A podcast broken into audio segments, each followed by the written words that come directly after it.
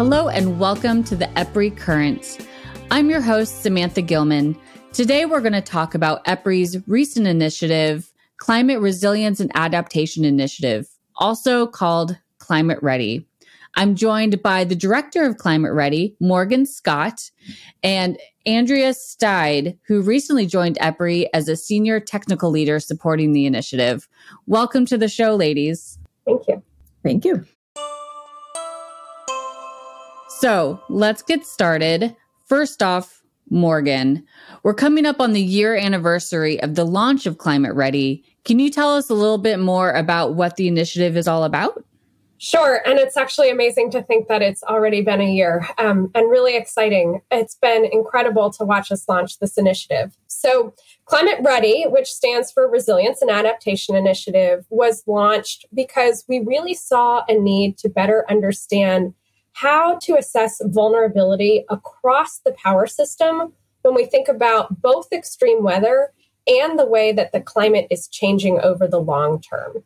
And so we saw that there was this need for a consistent approach for power companies and their stakeholders to take in order to do this type of assessment and then use that to inform the decisions that they're going to make about investments to enhance resilience. So we launched Climate READi and it has three different workstream components.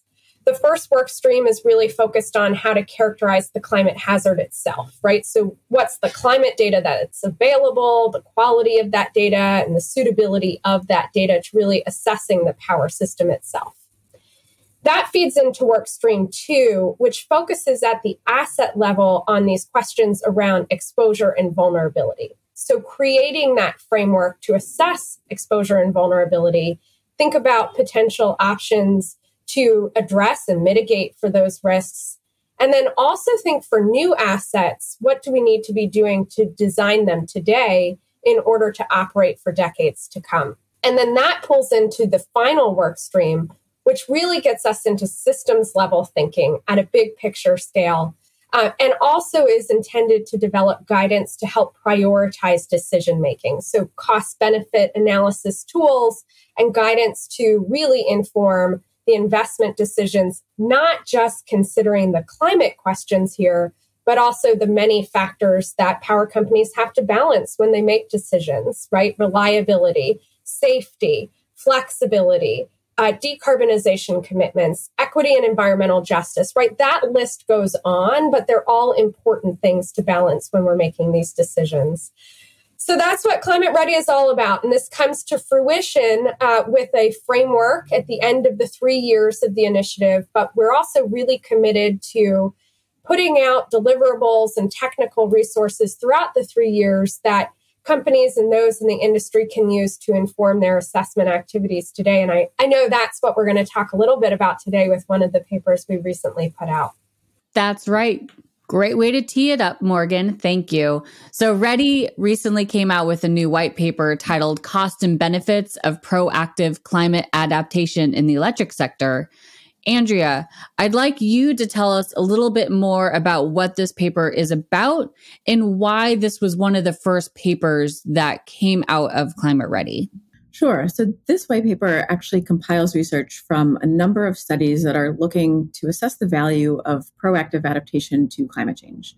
We include a few examples from the electric sector, and we also bring in some studies that look at other infrastructure sectors as well, such as road networks, rail networks, and coastal properties um, subject to flooding. The studies that we highlight have a consistent and very strong um, findings when it comes to the evidence of proactive adaptation. For example, there's a study by, by Fant et al. showing a 50% savings if you act proactively as opposed to assuming a static climate and being reactive. And there's also a study from the Canadian Climate Institute that finds even even greater proportional savings with 80% of damage costs being avoided with proactive adaptation.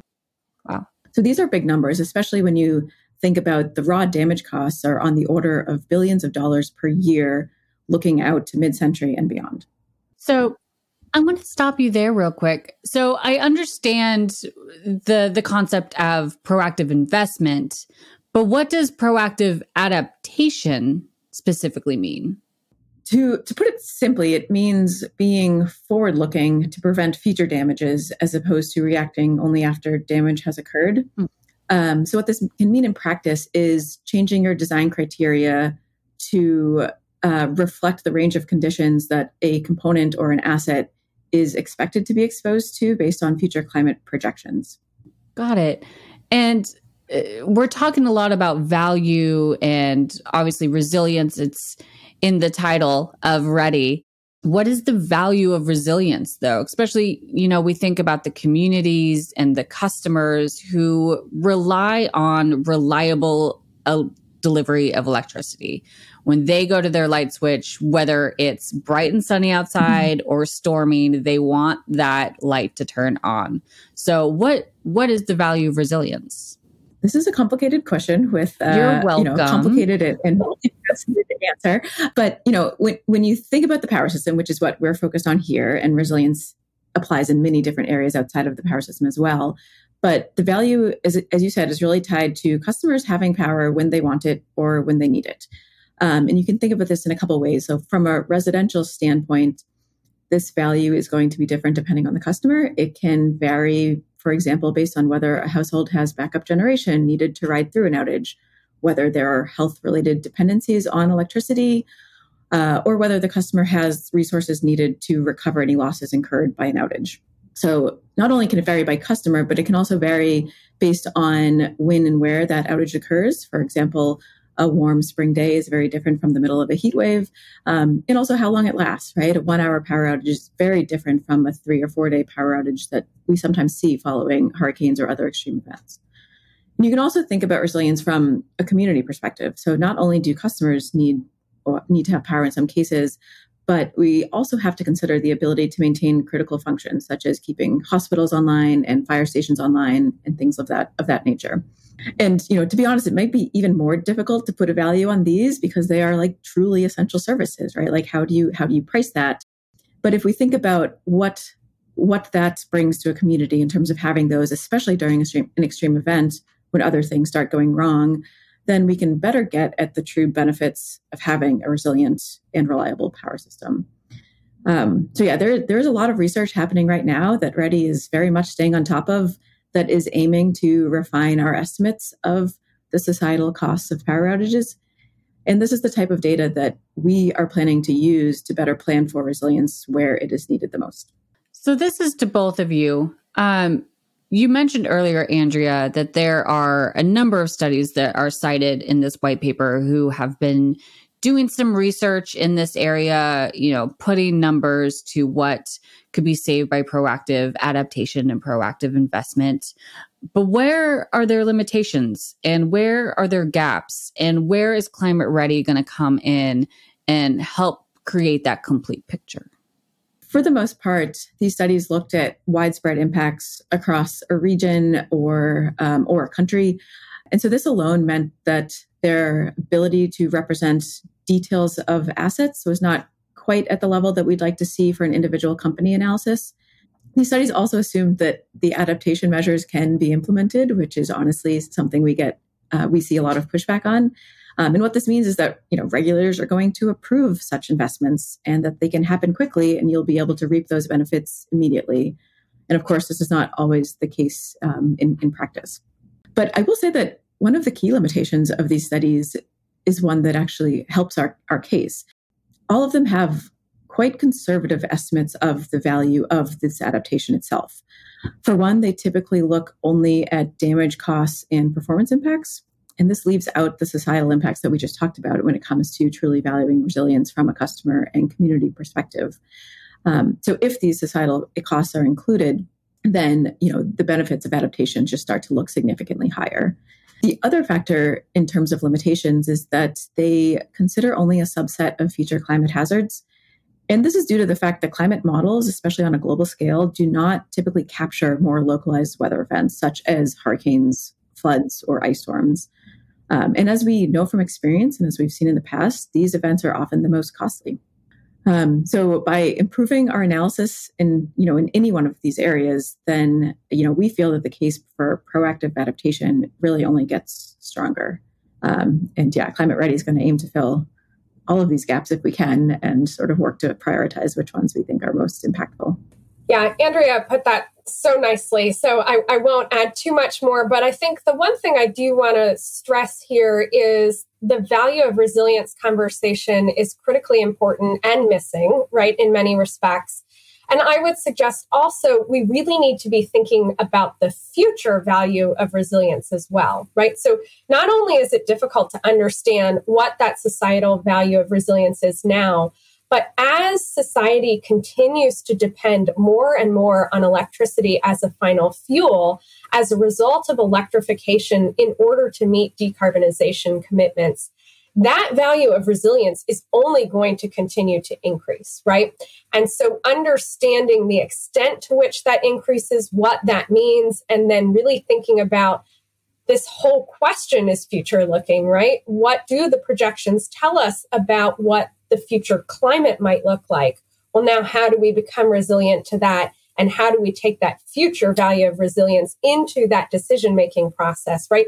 Those are all questions that we are exploring together in Climate READi. And we really need to think about because we have to be forward thinking. We have to be thinking in the future in order to make these decisions today. Well, it sounds like there is a lot for us to work on as an organization and an industry with Climate READi. Morgan, last time I checked, were there 35 members of Climate READi? I'm, I'm really pleased to say that actually we're up to 37. So um, we're really lucky. We launched uh, last year with 14 members, which was a really strong foundation. Um, and over the past year, we've continued to grow that collaboration. And it's a great opportunity to have that kind of practitioner input into the development of the work. That's one of the critical aspects of this collaborative model we work on. Um, it's also really valuable in terms of the type of conversation that we're able to foster, where there's a lot of good peer to peer exchange um, with EPRI representatives and, and subject matter experts, as well as others that we're bringing into this conversation. So, speaking of the launch and our founding members, how did energy companies and the industry lead to this initiative, and what has the response been thus far? Yeah, well, so let's remember this research on grid resilience isn't new to EPRI, right? EPRI has been around for 50 years. We've been doing this research for over a decade. So we had a strong technical foundation to build upon, which is fantastic. Further, we were getting questions from members, right? This is where this comes from is we were getting more and more questions from power companies saying, "Hey, we're having these these extreme weather events and we know we need to plan for them. We know we need to understand our system better. We're getting questions from our own stakeholders. What are the resources that are out there? We're getting more capable in terms of the science behind these climate projections. And the way that we can understand local climate hazards, right? There are regional questions here, and some of these impacts are hyper local in the way that we need to think about them. And more than ever before, we can actually understand that because of advancements in this modeling and, and the way that we can downscale and, and localize data. So we were getting a lot of questions, and that's why we knew that, you know, we can take this work further. We can create this initiative that will build upon the foundation of work we have, but accelerate it by coming together and bringing together a large collaborative. And that's what we've done, right? So we mentioned the 37 power companies. We're talking with others. I look forward to that number growing. But the other side of the collaboration is with what we call our climate READi affinity group. So we recognize that there are organizations with a wide variety of experience and expertise that are not power companies, but can really enhance the value of this effort, the conversations, and the framework development itself. And so we've been really focused on how do we bring those voices to the table. And today, our affinity group has over 30 organizations that are a part of that. So that includes the regulatory community, right? So we're really pleased that we've been engaging with NARUC and, and bringing in regulators to the conversation. It includes the national labs, right? We are um, get, we're starting work with, and um, I'm really excited about some um, workshops that we're going to be announcing soon in partnership with the national labs. So little tease there. It includes NOAA. So some of you might have seen that we signed an MOU with NOAA last summer. That's going to be an amazing partnership as we really have NOAA that has all of these tools and resources, and they can help us to fill some of the data gaps that we identify. It includes codes and standards bodies, academia, environmental NGOs, right? Uh, consultants. There's a wide variety of types of organizations that are coming to the table. And, and that's what really excites me too, is that this framework is going to be so well informed because of that perspective that we're bringing to the table. So I think that will really enhance what we're doing here in the end. And it really gets to one of EPRI's core tenets of collaboration. When facing a challenge like this, we're stronger together and being able to bring all those stakeholders that you just mentioned to the table to make sure that we can build the strongest framework is key. So, with that, Morgan, Andrea, I really enjoyed hearing about Climate READi, but I want to give you an opportunity to tell us any final thoughts, something I may not have asked, maybe a key little tidbit or fun fact, um, anything to leave with our listeners? I don't have a fun fact, but I I am I just want to reiterate Morgan's excitement, right? Like this is a very exciting project to be working on. I think that we are bringing all the right pieces together with a team dedicated to climate data, a team dedicated to asset vulnerabilities, and a team dedicated to really how all of those pieces come together at the system level. And so, you know, we are going to integrate and uh, integrate these these three teams, and you know, really hope to find some um, impactful studies that will benefit our members and benefit the energy industry going forward. Yeah, I think two things I'll say. One is something that a member told me that that continues to stick with me, and then the second is get involved, right? But I had a member really say to us, you know, we're really excited about this because this moves us from a conversation around gold plating to a gold standard. And I really thought that was like such a nice, succinct way of putting this. When we think about how we make the power system more resilient to extreme weather and a changing climate, it's not about gold plating. It's about how can we create a gold standard for the way that we approach these questions and really think from a scientifically defensible and technically rigorous way about the vast uh, array of solutions that are available to us and really choose the ones that make the most sense for particular regions and companies for a wide variety of reasons, right? And that is what this framework is intended to be. So I really loved the way that was phrased, and it's something that um, really resonates with me and, and perhaps will resonate with others as they think about what Climate READi is looking to achieve. And then the second piece is get involved, like I said, right? So we talked about the EPRI collaborative model and that this is really what we're intending to do with Climate READi. And so I really encourage our audience, if you're listening to this and you're not involved, but you think this is something that's interesting and important to you, you know, reach out to us. We have our website, we have our email, climateready at epri.com, and we really want to make sure that as many voices are represented in this research as possible. So we'd love to have you join us and encourage you to do so. Well, thank you, Morgan. Thank you, Andrea, for joining the EPRI Current today. If our listeners are interested in more information about Climate READi, you can go to epri.com backslash ready. And we will hear from you and join you on our next episode of the EPRI Current. Thanks. Thanks, Samantha. Thank you. If you like today's show, we invite you to subscribe to our podcast. And feel free to share the podcast with your colleagues and friends. For more information about EPRI, please visit our website at www.epri.com. And don't forget to follow us on LinkedIn and Twitter at EPRI News. Together, we are shaping the future of energy.